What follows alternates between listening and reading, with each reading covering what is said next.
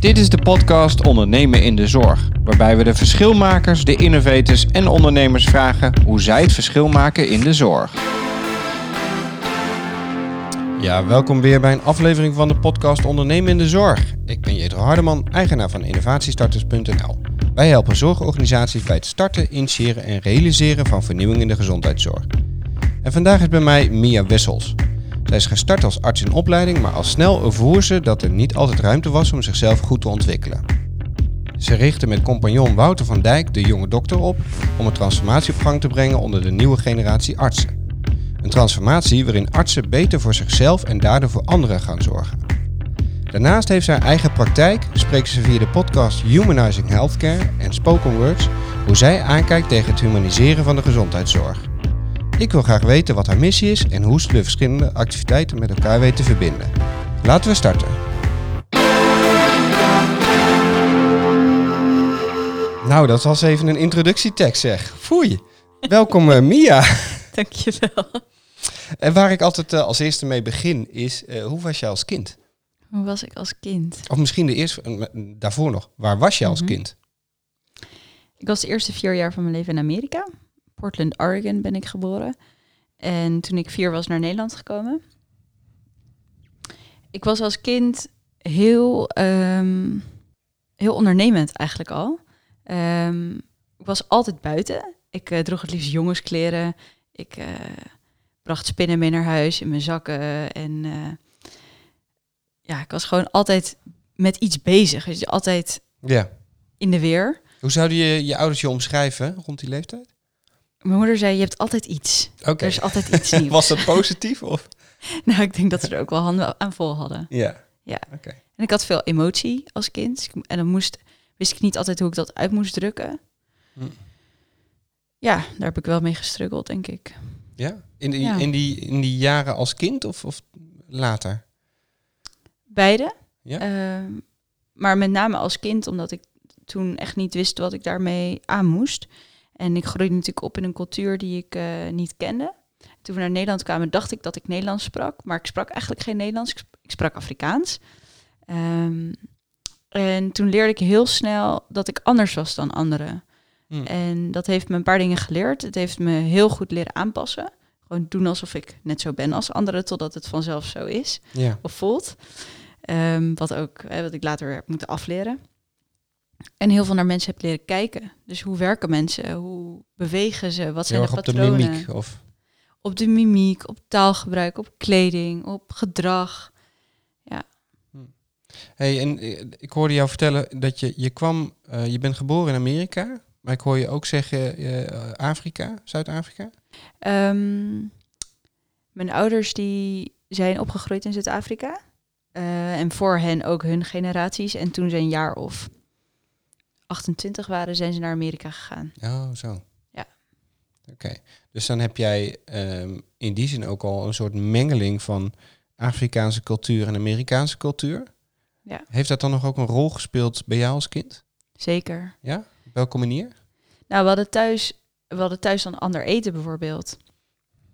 En dat, is, dat was voor mij altijd echt zoiets um, wat anders was. Dus als mensen bij ons thuis kwamen eten, was het voor die kinderen wennen.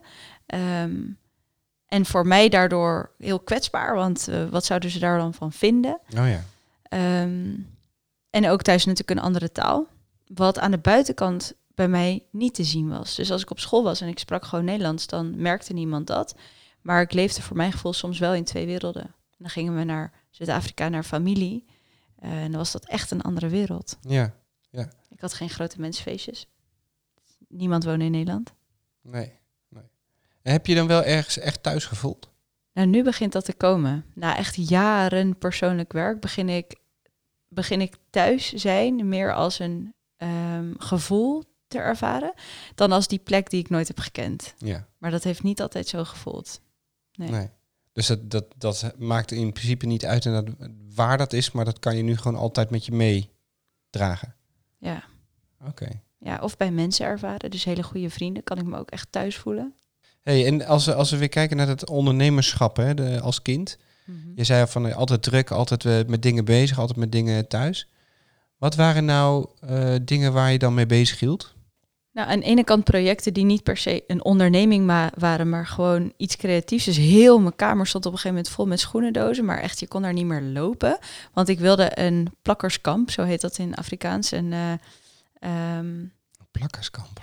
zo'n buitenwijk van die Oh ja. Rio de Janeiro heeft, die Ja. Kaapstad heeft. Hoe heet het ook alweer? Een, eh, Ja, een soort ghetto. En, eh, maar, het heeft een naam. nou, komen we later op. Die, die was ik aan het nabouwen met, met waar allemaal mensen konden wonen. En Een favela. ja, eh, ja, dat is inderdaad in Brazilië heet het een favela. Ehm, en ehm, ik had bijvoorbeeld ook een fase dat ik armbandjes ging maken. En dan ging ik niet alleen maar die armbandjes maken, maar dan ging ik met een vriendinnetje ging ik dat verkopen. Eh, dat soort dingen. Oh, leuk. Ja, ik moet opeens denken aan, eh, dat kan ik dan wel opbiechten, dat ik ook Mhm. nog in een tijd eh, eh, gehaakt heb. en dat ik muts heb gehaakt met een lepeltje. En eh, ja, ja, ik ken dat wel. Ja. Ging je dat ook verkopen of dat niet? ja, ik heb er wel een paar verkocht. Ja. ja, een paar. Ik vond het vooral leuk inderdaad, en misschien herken je dat wel, is ehm, dat gevoel van een ondernemingje starten. Gewoon inderdaad kijken en naar buiten brengen en leuk om het te maken en daarna te denken over hoe je dat dan gaat doen. Herken je dat? Zeker. Hey, en toen eh, ben je ehm, de gezondheidszorg ingedoken? Ja. Van waar die keus? Ja, wist ik al heel vroeg. Dus toen ik drie was, kreeg ik een zusje. En eh, toen was ik al bezig met mijn moeders eh, buik. En dat ze naar het ziekenhuis gingen en dat daar dokters waren. En dat wilde ik ook heel graag. Oké. Ja. En jouw ouders, wat, wat deden jouw ouders voor beroep? Mijn moeder die heeft een basisschool. Ja, ik kan daar uren over praten. Casa school heet het. Eh, een tweetalige eh, basisschool. En mijn vader die doet onderzoek naar borstkanker.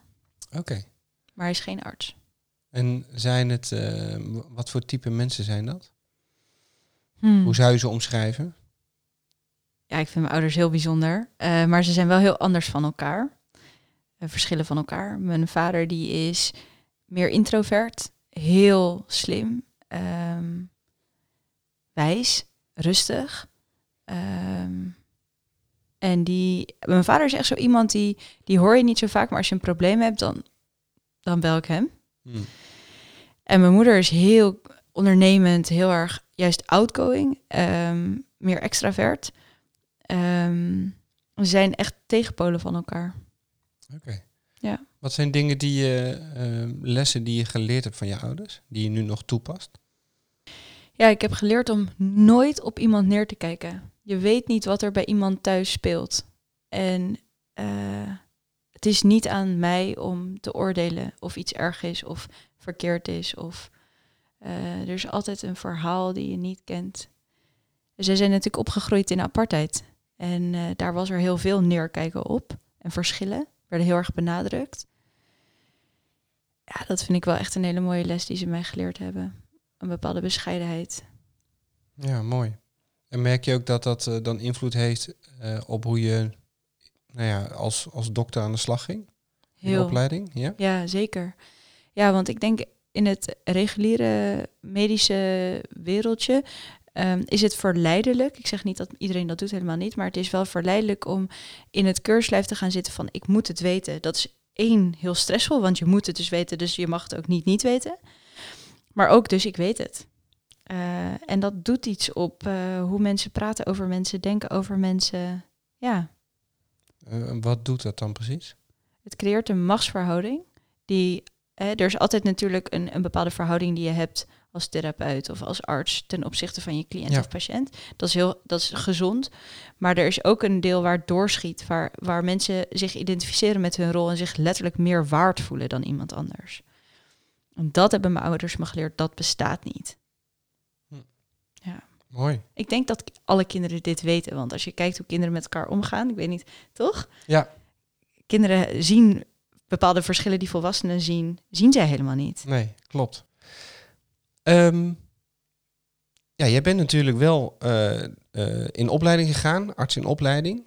En toch ben je, ben je al vrij snel, heb je daar een andere keuze gemaakt. Kun je iets vertellen over, nou één, waarom ben je de zorg ingegaan? Ik realiseerde me van kinds af aan dat, ehm, dat een talent, dat zei mijn moeder altijd, een talent heeft, is, eh, komt ook met verantwoordelijkheid. En ik wilde heel graag, ik had echt een drang om iets terug te geven aan de wereld. Dus ik, ik voelde me zo, ik was me zo bewust van alles wat ik had gekregen, dat het soms ook wel een beetje als een last op mijn schouders Ja? lag. Ja, denk het wel. Ik, ik zag natuurlijk ook wat de kinderen van mijn leeftijd, die opgroeiden op de boerderij bij mijn oma, met een andere huidskleur en een andere achtergrond, allemaal niet hadden. En eh, ik wilde daar heel graag iets mee doen. Eh, misschien ook wel een beetje bewijzen, maar in ieder geval echt iets doen. En voor mij was geneeskunde en dokter zijn het meest ultieme wat ik kon doen. Ja. Wat ik kon teruggeven. Ja. ja. Ik zag ook veel in dat heroïsche, dat ik offer een deel van mezelf op om anderen te helpen. Dat ik, ik werk nachtdiensten en ik ben bereikbaar. En dat, dat dienstbare daaraan, dat vond ik heel aantrekkelijk. ja. En toen ging je dat doen? Ja. En beviel het? Ik heb echt heel erg genoten van mijn kooschappen. Tot het punt dat ik dacht, hier klopt iets niet. Ja, Kan je me daarin meenemen? Wat, wat was dat moment? dat was een kooschap in een eh, academisch centrum. En ik, ik zag vooral aan de jonge artsen, want ik was toen nog co-assistent, hoe ze aan het worstelen waren met... ehm, ja, hoe ze aan het worstelen waren. Ik zag een hele grote discrepantie tussen wat mensen zeiden dat ze wisten en konden en hadden gedaan en wilden doen. En wat daar eigenlijk achter zat. Ze het helemaal niet altijd wisten en soms helemaal niet ook wilden doen of konden doen. Maar kennelijk was daar niet de ruimte om daar eerlijk over te zijn. En dat verbaasde mij heel erg als co-assistent, die dus als jong meisje al had geleerd om heel erg naar mensen te kijken. Ehm, en dat was echt gewoon heel anders dan dat heroïsche wat ik had voor ogen had gezien. Ik denk nog steeds dat het heroïs is hoor, om dokter te zijn. En ik vind het echt waanzinnig. Ja, ik zie ook bijvoorbeeld mijn beste vrienden die nu dan die diensten draaien. Ik, heb, ik, zie, ik, ik kan echt met plezier naar kijken. Ehm, maar dat je je soms groot moet houden waar je dat eigenlijk niet kan, dat klopt niet. Hmm. En het beeld wat ik had was, eh, we gaan in een team voor mensen zorgen. Dus wij moeten als een team rug aan rug, eigenlijk zoals je dat bij voetballers ziet of bij Ja. eh, eh, defensie of zo, dat ze echt, wat de Engelsen mooi zeggen, have each other's back. Ik weet niet zo goed hoe je dat, rugdekking in het Nederlands dan. Ik dacht dat dat er heel erg zou zijn. En dat was wat me verbaasde, dat, dat, dat het soms gewoon juist onveilig was op de werkvloer. Heb je een idee hoe dat komt? Daar Ja. heb je vast heel veel over nagedacht. Ik heb hier Wat heel veel gebeurt, over ja. nagedacht. Ja. Ehm, en ik denk dat ook wel dat dat te maken heeft met dat systeem zoals we het hebben ingericht van het je moet het weten. Ehm, en daaromheen natuurlijk ook een klachtensysteem. Dat wat er, hoe, wat er gebeurt als, je, als er een fout wordt gemaakt, ook als die per ongeluk was.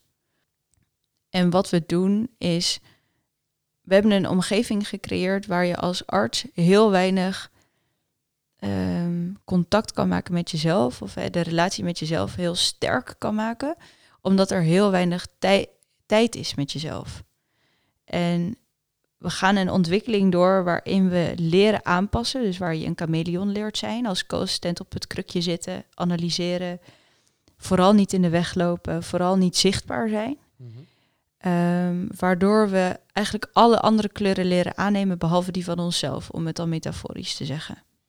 En daarna gaan we een werkveld in waarin we veel uren werken en over heel veel grenzen gaan.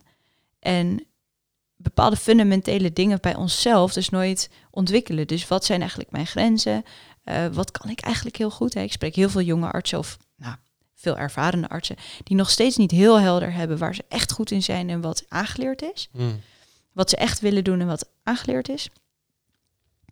En als je dat allemaal niet zo goed van jezelf weet, dan is het heel makkelijk om een cultuur in stand te houden waarin iedereen dan maar gewoon iets doet.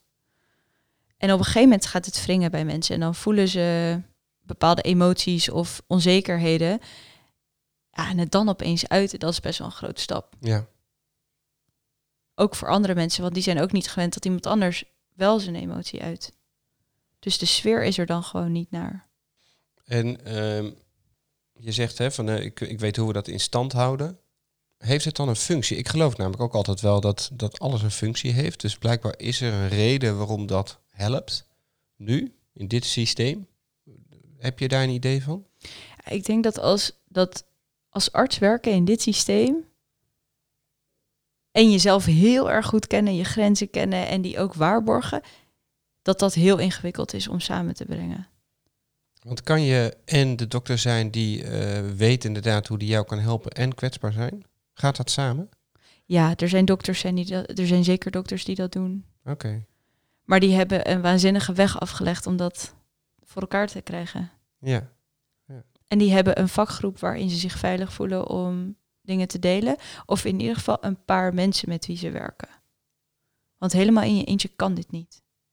Je kan niet in een cultuur werken waar, waar niemand open is en jij bent de enige die helemaal zichzelf is. Geloof ik niet. Nee, dat geloof ik ook niet. Iets met groepen en druk. Ja. Ja, cultuur. hey, en eh, dat was een realisatie die jij eh, je deed. Ehm, wat ben je toen gaan doen? Nou, ik realiseerde me dit, maar ik wist helemaal niet of ik het bij het goede eind had. Dit was meer een gevoel wat ik had. En ik dacht initieel gewoon, dit ligt aan mij. Ik ben niet geschikt, ik kan dit niet. Dat zie ik bij heel veel dokters. De eerste Bij aanname jezelf is, zoeken. het ligt vast aan mij. Hm. En toen ben ik het beter gaan begrijpen. En het duurde even voordat ik mensen ontmoette die ook zo dachten als ik. Ehm, en toen ben ik dat gewoon gaan onderzoeken. Hoe zit het hiermee? En toen kwam ik mensen tegen die onderzoek deden naar welzijn bij artsen. Die veel wisten over eh burn-out ook. Toen kwam die term burn-out ook op. Ja, En toen ben ik gewoon me eerst er gewoon in gaan verdiepen. oké. En wat was het eerste wat je, wat je leerde? Het eerste wat ik leerde was het proces van co-assistent naar dokter worden. Dus hoe je ehm, dat proces ingaat van aanpassen aan een nieuwe cultuur, werkcultuur. En wat dat doet en wat, wat er dus gebeurt als dat doorslaat en hoe dat leidt tot burn-out.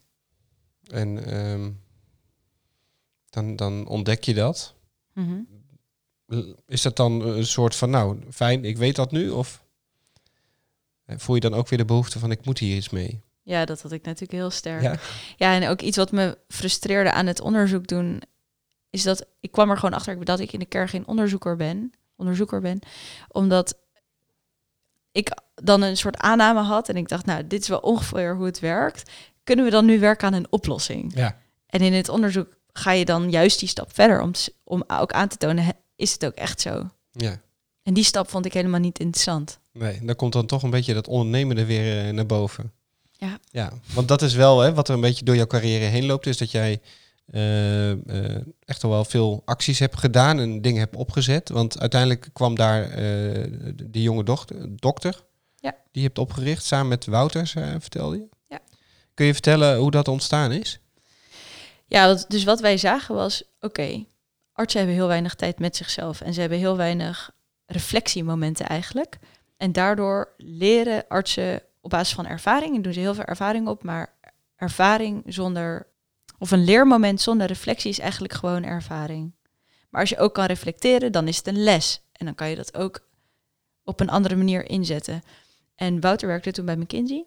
En bij McKinsey heb je on the beach days. Gewoon op vrijdag dan gaat, komen mensen wel naar kantoor, maar ze hebben geen pak aan. En ehm, het is informeler. En dat, er wordt ruimte ingebouwd voor verdieping. Ja. En dat wilden wij ook doen. En wij hadden een traineeship bedacht waarin artsen eh parttime werken, maar wel een on the beach day hebben. Contact kunnen maken met elkaar, ehm, intervisie kunnen doen, eh, reflectie, coaching. eh, of gewoon, weet ik veel, blokfluit leren.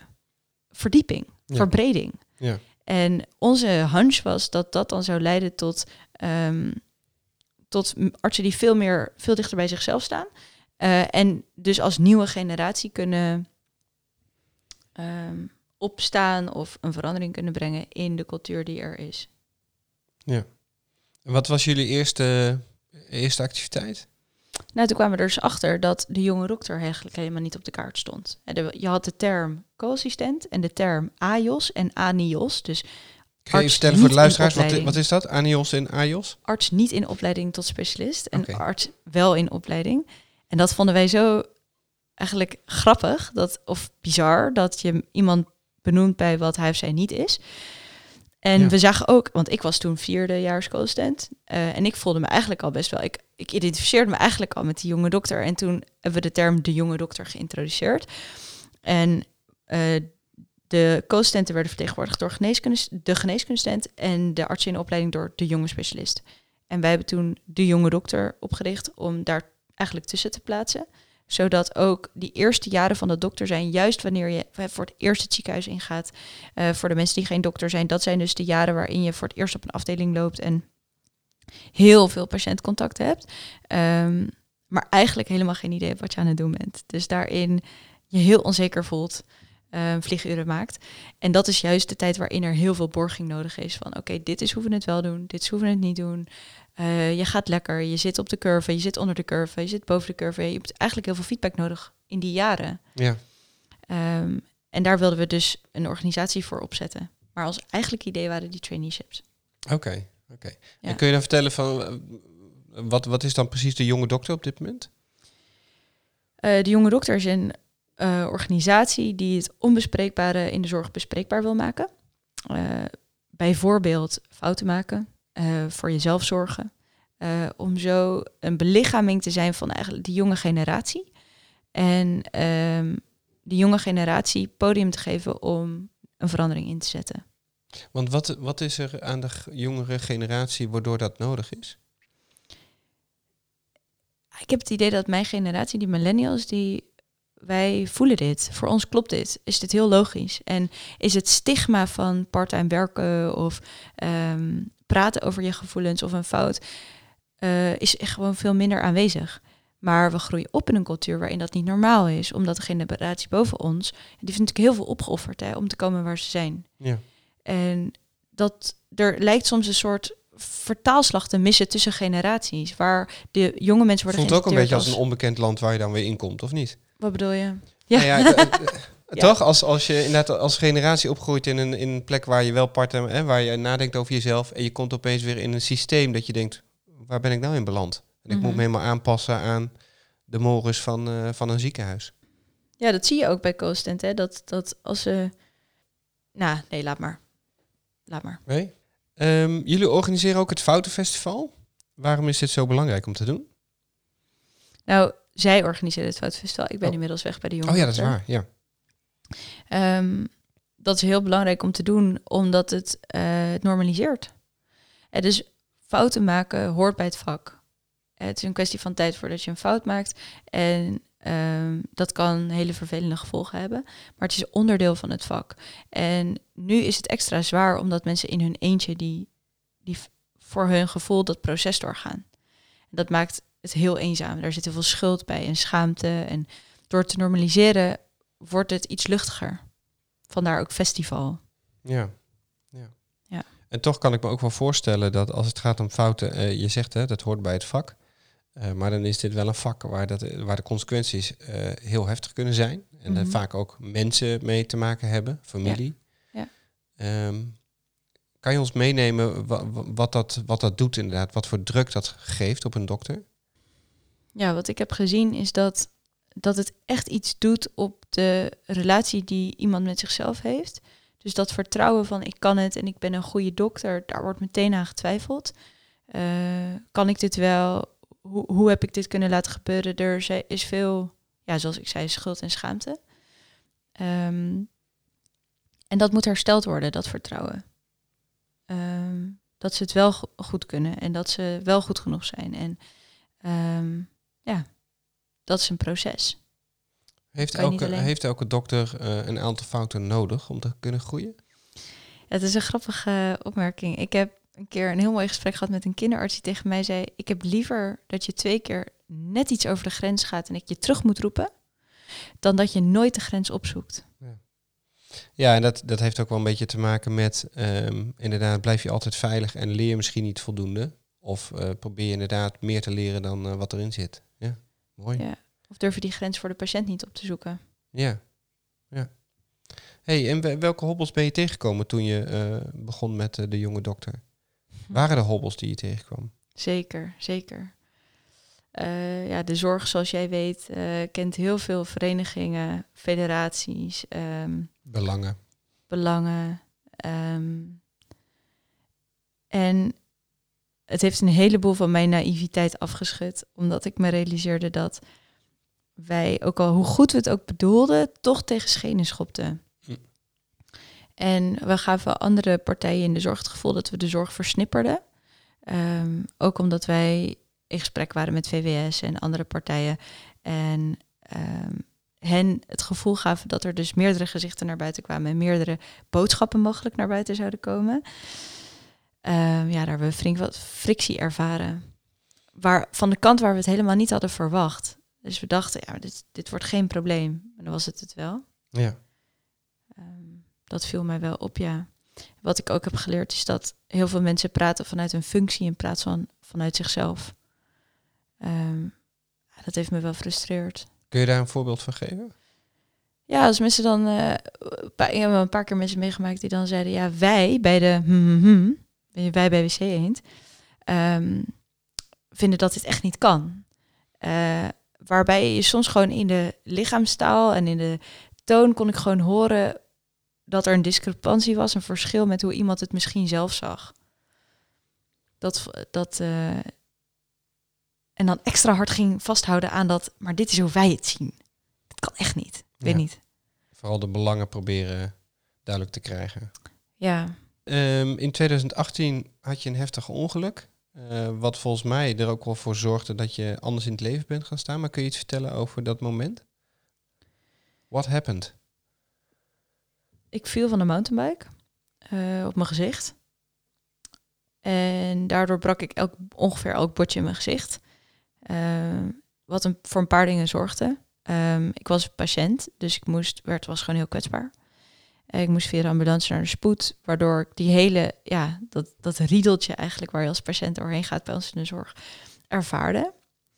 En dat als effect een paar dingen. Het verzachtte mij, dus ik zag, wauw, er gaat zoveel goed. Want ik had natuurlijk alleen maar gehad over wat er Ja. niet goed gaat. Ja. Ja, echt waanzinnig. Het herinnerde me aan hoe klein iets groots kan zijn. Dus eh, een aanraking of een blik of een zoiets. Ehm, dat ik dus nog de zorg in wilde. Want voor die tijd dacht ik, ja, ik doe wel kooschap, maar ik word eigenlijk echt geen dokter. En toen werd ik, wilde ik wel echt nog gaan werken als arts. Ehm, en het was een soort, ja, heel gek, maar het voelde alsof mijn masker afviel. Want ik had daarvoor, vond ik echt een mooi gezicht. Ehm, en op dat moment zat mijn gezicht in, de, ehm, in het verband. Ver- verband, hè? En ik wist niet hoe mijn gezicht eruit zou gaan zien. En dat maakte heel kwetsbaar. Dat ik dacht, wow, hoe ik altijd dacht dat ik was, ben ik misschien eigenlijk helemaal niet. En het was voor mij een moment om een masker af te zetten. Dus ik had tot dan toe altijd alles heel veilig gedaan en heel geaccepteerd gedaan. En dat was voor mij een excuus of een bevrijding om te gaan doen wat ik echt wilde doen. Kun je dat uitleggen, wa- wat dan precies dat masker was wat je afdeed? Het, eh, ja, zeker. Ik snap dat het een beetje vaag klinkt. Ehm, van het, ik doe het allemaal heel goed en ik doe wat er van me verwacht wordt. En ik stel mensen niet teleur. Ehm, maak geen fouten. Eh, en het heeft echt wel een jaar of twee geduurd voordat ik dat echt durfde hoor. Waarom was dat moment dan nodig? Want jij zegt van dat heeft dus echt te maken met het feit dat je in jouw ogen zeg maar eh, je mooie gezicht moest verlaten voor een ander gezicht. Waarom eh, zorgde dat ervoor dat je dacht van hé hey, dat masker gaat af, ik ga nu precies doen wat ik wil? Waarom die val daarvoor zorgde? Ja, Toen, toen het gebeurde was het niet de eerste keer dat ik op mijn gezicht was gevallen. Ik had meerdere, zeg maar, ik vertel over het ene. je bent een dat- serievaller. Ja, Oké. Ja, ja, en elke keer op mijn gezicht en elke keer hard. Eh, eh, el- elke keer een opname ook. Oké. En na de derde keer dacht ik, wat is dit patroon? Wat ben ik niet aan het zien? Hoe, Ja. Eh, en ik zeg niet dat, dat, dat dat je dat altijd moet doen. Dat was gewoon wat, wat er bij mij gebeurde. Dat er ging gewoon een alarmbel af. Dat ik dacht, hè? Ehm, Iets vertelt mij. ja, hier iets. en ik hou van taal en ik hou van metafoor. En ik wilde heel graag het meta de bigger picture zien, het metafoor. En ik realiseerde me gewoon dat, dat, dat het leven gewoon niet voor altijd duurt. En dat je maar één leven kan leven. Je kan niet en ballerina en astronaut en dokter worden. Je moet, you have to, you know, pick one. Ja. En toen realiseerde ik me, oké, maar als ik dan echt kan kiezen en ik wil mijn leven leven, eh, dan heb ik iets anders te doen. Dus in die zin viel misschien dat ideale plaatje wat je daarvoor altijd nog had en in stand hield, viel ook een beetje weg, waardoor je weer keuze kreeg. Dat je dacht, wacht even, dat is dus niet hoe het werkt. Eh, als het niet zo werkt, laat ik dan maar gewoon kiezen wat ik echt wil. Ja. Is dat iets wat elke dokter zou, nodig zou hebben? Zo'n heftig moment, zo'n moment van, oké, terug naar de basis? Schappig dat je dat zegt. Ik had vorige week een gesprek met een van mijn beste vrienden. Hij is hartchirurg. en een paar van zijn collega's over deze realisatie. Want hij heeft deze realisatie ook gehad. Wat voor hem juist leidde tot elke dag opnieuw kiezen voor de hartchirurgie. Voor hem is, is dat het nu. Maar hij weet dat het niet hoeft te zijn. Dat hij ook ergens anders kan werken. En dat geeft heel veel vrijheid. Ehm, en toen hadden we het erover, moet je dan zo'n live event doormaken om die keuze elke dag te maken? Denk het niet. Denk het niet. Ik denk dat het juist het besef is genoeg. En als je kan leren van iemand anders een ongeluk of iemand anders een burn-out, uh, of gewoon van een TED-filmpje, I don't care, net zo goed. Ja, ja. Het is de vraag hoe, hoe erg het geïntegreerd is en hoe, hoe je het... Het gaat erom dat je het echt ervaart. Oké, okay, dit is echt een keuze. Ik moet dan denken aan de ontwikkelingspsychologie, waarbij je, ehm, ik weet even niet wie dat zegt, maar dat je door je leven heen een aantal groeicycli hebt. En elke groeicycli gaat gepaard met een crisis. Een crisis waarbij je het oude achter je laat en het nieuwe accepteert. Uh, en dat zijn een beetje vaste paden ergens uh, tussen je kind en, hoe heet het, adolescentie, adolescentie, volwassenheid en ergens nog als je wat ouder wordt.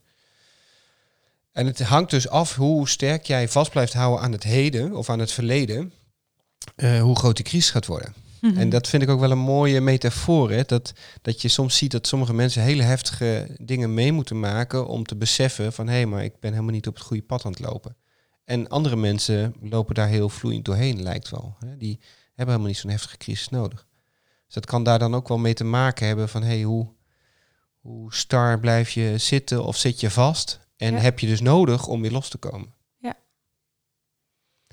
Nou, dat is in ieder geval iets. Uh, jij hebt zeg maar het ongeluk gehad als een soort awakening. Uh, van ik wil het anders doen. Wat ben je toen gaan doen? Want nu doe je hele andere dingen. Ja, ironisch genoeg ben ik toen juist op de spoed gaan werken. Oh. en ben ik toen uh, daarna juist dat dokterstuk gaan ontwikkelen. Maar terwijl ik dat deed, um, ontwikkelde ik ook dat andere stuk. Dus wat ik dan echt wilde doen. Um, En wat doe ik nu? Uh, nu heb ik een echt praktijk. Waarmee, waarin ik um, heel. Nou, even een uitstapje. Ja? Ik heb in de afgelopen maanden, um, toen ik stopte op de spoed, heel bewust helemaal de andere kant op uh, ben ik gegaan. Nou, hier hadden we het voordat de podcast aanging, hadden we het hier al even over. Dat ik, ik wilde een andere manier ervaren van kijken naar ziekte en gezondheid. Dus ik heb me verdiept in de Oosterse geneeswijze. En dat heeft me gewoon op een hele andere manier leren kijken naar ziekte en naar genezing en naar heling. Um, en doordat ik mijn hele leven zo heb gekeken naar mensen, doordat ik weet wat het is om op te groeien in verschillende culturen, eigenlijk terugkijkend is het heel erg logisch dat ik dit nu doe. Um, begeleid ik nu mensen op dat stuk waar ze fysieke klachten hebben, maar in het reguliere circuit niet ja, geen antwoord vinden op, op hun klachten. Of um, een ziektebeeld hebben die ze op een andere manier willen genezen dan ehm, alleen maar op de reguliere manier. Of ze willen niet de symptomen onderdrukken, maar kijken naar de oorzaak van waarom het metafoor van mijn val. Zo kan je ook metaforisch kijken naar andere ziektebeelden of andere live events. Ja. En uh, daar ondersteun ik mensen in, maar ook met transitiefases. Precies eigenlijk de transitiefases zoals jij dat net beschreef. Um, dus mensen die bij mij komen, ze, bijvoorbeeld um, halverwege hun carrière hebben, zijn ergens in de 40, 50, 60, maar ook jong, zeker jongere mensen hoor, um, die zich beseffen, oké, wat ik tot nu toe heb gedaan heeft me heel ver gebracht en is niet meer wat ik wil. En dan hebben ze een stap te maken waarin ze meer zichzelf willen zijn, moeilijke dingen moeten gaan uitspreken, um, moeilijke keuzes te maken hebben. Uh, en daar begeleid ik ze in. En daarnaast sta ik op podia en uh, doe ik spoken word en werk ik als spreker. Ja, en spoken word is voor mij nog een redelijk nieuwe term en voor luisteraars vaak ook al. Wat is een spoken word?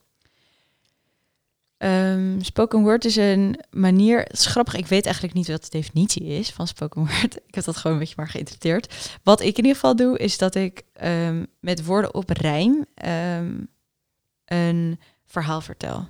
Hmm. Dus het is niet een gedicht zoals in, in een vaste eh, vier zinnen, drie zinnen, vier zinnen. En het is ook weer niet een verhaal die niet rijmt. Het is ergens ertussenin. Ja, cool, cool. Ja. Vind, je jezelf, uh, vind je jezelf ondernemend?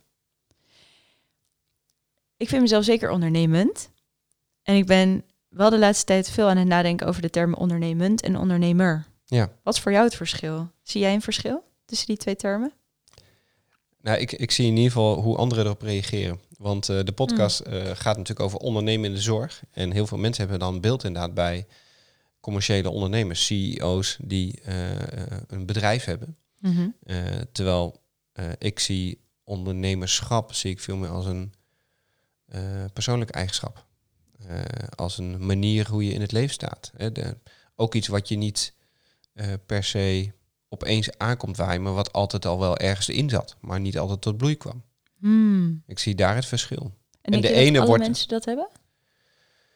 Nee, niet iedereen. Nee. Niet iedereen heeft die drang naar vernieuwing en dingen opbouwen. En eh, nee. Nee. Ik zie ook heel veel mensen die heel blij worden van eh, dat wat ze doen.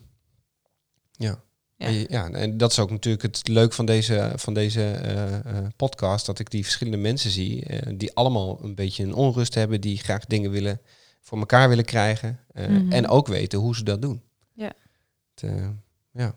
Als je zo kijkt naar de gezondheidszorg. Hè, Ja. hebben we dan voldoende ondernemende mensen in de zorg? ja, daar ligt het niet aan. Nee? Waar ligt het wel aan? We hebben te weinig mensen die het durven. Lef. We hebben een omgeving die het niet stimuleert. En je kan een heel goed idee hebben. Ik heb heel veel mensen gezien met goede ideeën. Die, die op een gegeven moment echt denken, nou laat maar. Ehm, en dat snap ik. Om vanuit dit systeem iets te veranderen. Oeh. En als je het dan wil vasthouden in je idee en je ideaal en je wilt echt gaan veranderen, dan, dan betekent het heel vaak voor, voor betekent het voor veel mensen dat ze uit het systeem moeten stappen. Ja. Eh, en dat zie ik ook wel veel gebeuren. Is dat erg? Ik denk niet dat dat erg is. Ik denk dat dat heel gezond is. Deel van de transitiefase. Dat er kennelijk x mensen uit de zorg moeten stappen om. Ik, ik denk dat er een parallel zorgsysteem aan het ontstaan is. Op welke manier? Oké, dat is wel een ander onderwerp. is niet per se het antwoord op je vraag. Maar is oké. Ja. Ehm, we hebben nu de reguliere zorg zoals wij die kennen. Ja, jij hebt daar ook heel veel ervaring mee. Ehm, en er is ook wat we nu nog de complementaire zorg noemen of de alternatieve zorg. En die is heel groot, hè. daar gaan miljarden in om. En ehm, die zien wij vanuit, zeg maar, die heb, heb ik nooit gezien als dokter. Ik had Nee. me nooit beseft dat dat groot was of dat veel mensen daarvan gebruik Kijken we ook een beetje denigrerend naar, over het algemeen. Hè? Ja. ja, joh, ik dacht Dat is dat is gewoon. Annie op de hoek van de straat met Ja. een bord in de tuin, die dan nou, een beetje door mijn haren gaat wrijven en dan whatever. Ik doe tenminste echt iets. Ja. Dat dacht ik dan een beetje. Ja. En nu leer ik dat, dat, waanzinnig, dat er waanzinnig werk gebeurt. Wat wij vanuit de reguliere blik niet per se kunnen verklaren. Of kunnen eh, grootschalig kunnen testen in een RCT, Randomized Controlled Trial. Maar dat we, dat we wel, denk ik, onze ogen te openen hebben naar wat daar allemaal gebeurt. En op dit moment zijn dat twee zorgsystemen. eh, waarbij je als je klachten hebt of naar de homeopaat gaat of naar de reguliere arts of allebei. Ja. Maar die twee werelden communiceren niet per se. En dat leidt nu tot situaties waarbij mensen bijvoorbeeld middelen gebruiken uit de complementaire zorg, maar daarnaast ook chemo of iets anders krijgen en er interacties zijn.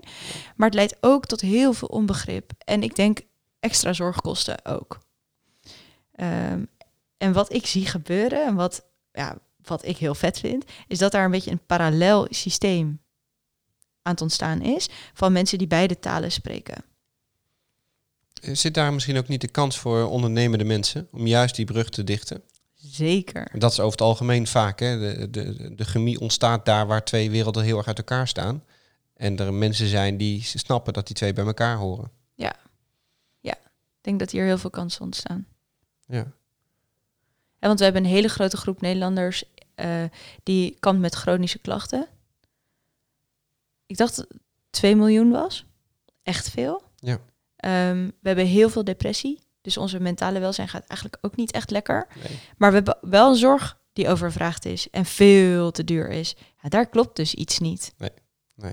Kennelijk wordt dus de vraag niet helemaal beantwoord. En iedereen heeft daar last van. En welke vraag wordt er niet beantwoord?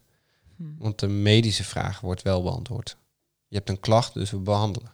Maar dat is Mhm. niet waardoor al die mensen dan nog steeds thuis zitten. Nee. Nee, ik denk dat de vraag wat me opkomt, is de vraag die er ligt, is zie mij.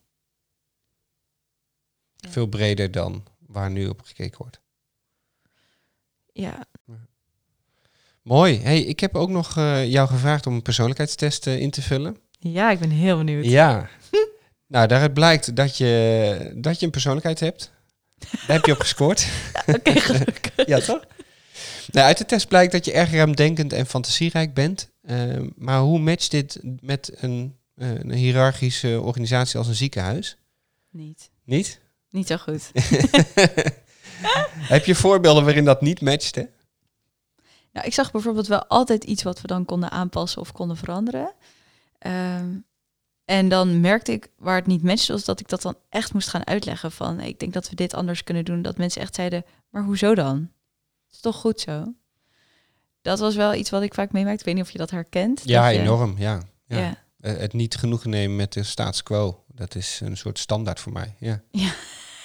In die zin, eh, innovatie geboren uit frustratie is eentje die ik heel erg herken. Want ik frustreer me regelmatig van waarom doen we dit? Waarom kan dit niet anders? Ja. Ja. ja. En wat ik zie ook wel bij vrienden van mij die, die in de zorg werken, die ondernemend zijn, is dat ehm, er is geen sfeer van, oké, we, gaan, we gaan dit... Proberen. Je hebt organisaties die lerend zijn, toch van aard. Die in de kern gericht zijn op continue feedback, continu leren. Ehm, vorm, is, vorm is maar vorm, het gaat om de inhoud. Als we de vorm moeten veranderen om de inhoud te verbeteren, dan prima. Dat zie je vooral natuurlijk in de commercie, waar Ja. er ook een commerciële ehm, prikkel is om dat te doen. Ja. Ehm, en ik denk als je heel creatief en fantasierijk bent, dat het, som, dat het soms zwaar is in de zorg. Ja. Omdat, omdat die prikkel er niet minder is. Omdat het soms zo alleen voelt. Het, je, het voelt alsof je aan het schreeuwen bent in, eh, tegen de oceaan. Ja. ja. Hey, daarnaast scoor je gemiddeld op gewetensvolheid. Eh, wat betekent dat je enerzijds houdt van flexibele plannen, maar ook wel nauwkeurig kan waarderen en nastreeft. Hoe combineer je die twee eigenschappen? Dus enerzijds flexibel, anderzijds toch wel heel nauwkeurig. Zie je dat ergens terug? Mijn vader en mijn moeder. Wie, wie is nauwkeurig en wie is flexibel? Mijn vader is nauwkeurig. En waar, eh, waar herken je het bij jezelf? Mm, ik was als arts heel nauwkeurig. Dan had ik hele precieze... Dat ging dan soms ook te ver in hoor, maar... eh, wat ik het allemaal heel precies eh, opschrijven. Of bijvoorbeeld mijn keukenkastje is echt zo'n autisme. Ja. Ik heb allemaal van die meepal dingen in mijn keukenkastje. Ja, ik, mensen, waar, waar besteed je je tijd aan? Of je geld?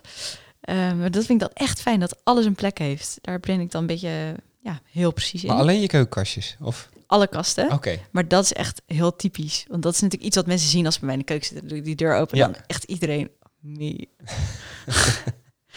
Ehm, en dat flexibele of dat niet per se... Ik, ik wil bijvoorbeeld dat elke dag het er anders uitziet. Dat vind ik het fijnst. Rij je ook elke dag op een andere manier naar je werk? Ik werk elke dag op een andere plek, dat sowieso. Dus ik ga de deur uit voor afspraken, maar mijn praktijk is in mijn huis. Ehm, zeker. Waar ik, weet je waar ik het aan merk? Aan playlist. Dat ik de ene keer eh, hele upbeat muziek luister en de andere keer dat het nou bijna klinkt als een begrafenis. Oh en ja, dat, ja. ja. Ja. En dat is dan eh, door gemoed? Of, of puur omdat je echt iets anders wilt? Nee, dan voel ik me anders. Ja. Ja. Maar Of het moment is gewoon anders. Hey, je scoort ook hoog op extraversie, eh, wat ik herken van veel gasten eh, die hier zijn geweest. Waarom denk je dat extraversie je helpt bij het ondernemen? Ah, om, om iets op te zetten wat er nog niet is, heb je mensen nodig. eh, heb je mensen nodig, punt. En als je dan contact kan leggen, dan is het makkelijker om mensen aan te haken. Dus cold calling, iemand zomaar opbellen of mailen, dat vind ik heel leuk om te doen. En dat maakt dat, ehm, dat mensen aangehaakt raken aan het idee. Ja. En herken je extraversie bij andere collega's van vroeger? Of ontbreekt dat soms wel eens? Collega artsen of collega ondernemers? Collega artsen. Zeker. Ja. Dus dat is niet per se iets wat bij ondernemen past, maar sowieso wel bij artsen. Nee, niet sowieso bij artsen. Er zijn ook heel veel introverte artsen, denk ik. Oké. Ehm, maar het ka- kan heel goed passen in het artsenvak, zeker. Verder komt naar voren dat je niet erg stressgevoelig bent. Ehm, toch zijn er misschien wel dingen waar je wakker van kan liggen. Wat was het laatste waar je wakker van lag? Ik heb wel eens wakker gelegen van hoe ga ik dit nou doen? En hoe ga je wat doen? Nou, wakker liggen, dat is eigenlijk niet. Ik lig eigenlijk nooit echt wakker. Maar Oké, het eerlijke antwoord is de laatste keer dat ik echt wakker was in de nacht, dat, het, dat ik meerdere uren wakker was, was ik wakker van creativiteit. En dat klinkt heel fijn, maar dat was helemaal niet fijn, want het was midden in de nacht. Eh, maar dan ben ik wakker en dan heb ik zoveel energie en dan, ehm, ja, dan moet er gewoon iets uit. Dat heb ik wel eens. Herkenbaar. Ja? Wat doe je dan? Ik heb eerst eh, heel lang eh, in bed geprobeerd opnieuw te slapen. op een gegeven moment, oké, dat werkt niet. Ehm, wat ik dan doe is reiki. Dus kan je dat? De Japanse handsop- handoplegging. Dat doe ik om eh, rustig te worden. Eh, toen ben ik uit bed gegaan en toen heb ik, ben ik eh, in plaats van het snel op, ik heb een deel opgeschreven en toen ben ik gaan zitten mediteren. Ja, want En, ik heb, ik heb geleerd dat ik kan opwellingen hebben of gedachten hebben of bepaalde emoties hebben. Ehm, en daar kan ik op die trein in meegaan en dan heb ik een soort van high. En ik heb geleerd om daarmee te zitten en dan te wachten tot de high neerdaalt. Want daar zit echt de creativiteit. Als het dan weer rustiger wordt, Want wat verandert er dan op dat moment? dan wordt het echt. Dan gaat het megalomane eraf. Dus dan wordt het realistisch of zo. De combinatie van high en... Ja. Ja. En eh, nu hebben we het gehad over vooral eh, hoe je dat hebt aangepakt. Maar wat was, het, wat, wat was het onderwerp toen? Waar je wakker van lag? Ja, het onderwerp is ehm, mensen, vrouwen, mensen die nu in de zorg werken, die die overstap willen maken van regulier naar something else. En er is de drang om te willen zorgen eh, en echt wel passie voor de zorg, maar niet meer in de vorm waarin ze nu werken. Daar ben ik iets voor aan het ontwikkelen. Dus vooral inderdaad, hoe zorgen we nou dat al die mensen... Ja, nee, is dat dan inderdaad om te zorgen dat ze wel binnen de zorg blijven werken? Of zeg je eigenlijk van nee, we willen ze vooral toeleiden naar een andere vorm, een andere manier? Dat is een groot probleem nu, hè? Dat, dat iedereen verlaat de zorg. Ja, ja. Waar, waar zit dan jouw, eh, jouw kans of jouw eh, zorg? Ehm, de kans zit hem in dat zij het zichzelf gunnen om echt te doen wat ze willen doen. Want dat is denk ik ook een heel groot deel van mensen die luisteren misschien ook wel naar jouw podcast. Is een heel groot deel is jezelf toelaten en gunnen om het echt te doen. Het, ken je die quote? We zijn niet altijd bang om te vallen, maar we zijn wel. But honey, what if you fly? Ja, ja. Dat komt hier denk ik vandaan. Ja, op welke manier bedoel je dat? Als je echt iets opzet, dan ben je zichtbaar. Ja. En zoals nu ben ik even heel mijn jeugd hier voorbij aan het laten eh, komen. Een bepaalde kwetsbaarheid dus eigenlijk. Om je te laten zien. Zeker. Om je kleur te bekennen, noemen ze het ook wel. Ja. Het, het voelt ook echt als kleur bekennen, ja. ja. Ehm, dat is spannend. Is dat dan de reden waardoor heel veel mensen dan misschien te lang in de zorg blijven werken en dan uiteindelijk alsnog uitvallen? Hmm. Niet echt staan voor waar je in gelooft of waar je blij van wordt. Wat ik veel zie bij mensen die in de zorg werken, is dat, er bepaal, dat ze bepaalde trots halen uit het lijden. Dus het is heel zwaar, maar het is ook wel heel tof om het zo zwaar te hebben. eh, op, op een onbewust niveau. Maar laatst zei iemand dat letterlijk tegen mij, een chirurg. Ehm, en daar dan van wegstappen, ehm, ja, dat is heel ingewikkeld. Dat gaat wel hierover, ja, dat je het jezelf toelaat dat het oké is dat je niet meer zo hard werkt. En dan nog steeds oké bent. Ja. Ja, mooi. Hey, een laatste vraag. Als je ondernemers of ondernemende mensen in de zorg één wijsheid op een tegeltje zou willen meegeven, wat zou er dan op staan? Dat er een reden is dat je bent waar je bent. Ehm, en dat je een keuze hebt hoe je wil zijn waar je bent. Altijd een keus. Je hebt altijd een keus. Mooi. Als iemand meer wil weten over jou of je praktijk, hoe kunnen ze dan contact met jou opnemen? Instagram, Mia Wessels, LinkedIn. Ehm, en binnenkort www.miawessels.com. Oké, dankjewel. Dank jou wel. Ja, dank jullie wel voor het luisteren. Wil je de vorige aflevering terugluisteren, dan kan dat via Soundcloud, iTunes of Spotify. Heb je een vraag, tip of verzoek? Stuur me dan een mailtje naar info.innovatiestarters.nl. En vind je deze podcast interessant? Laat het dan weten via sterretjes, duimpjes of reviews en deel de podcast met jouw collega's. Alleen samen kunnen we de zorg slimmer, beter en vooral leuker maken.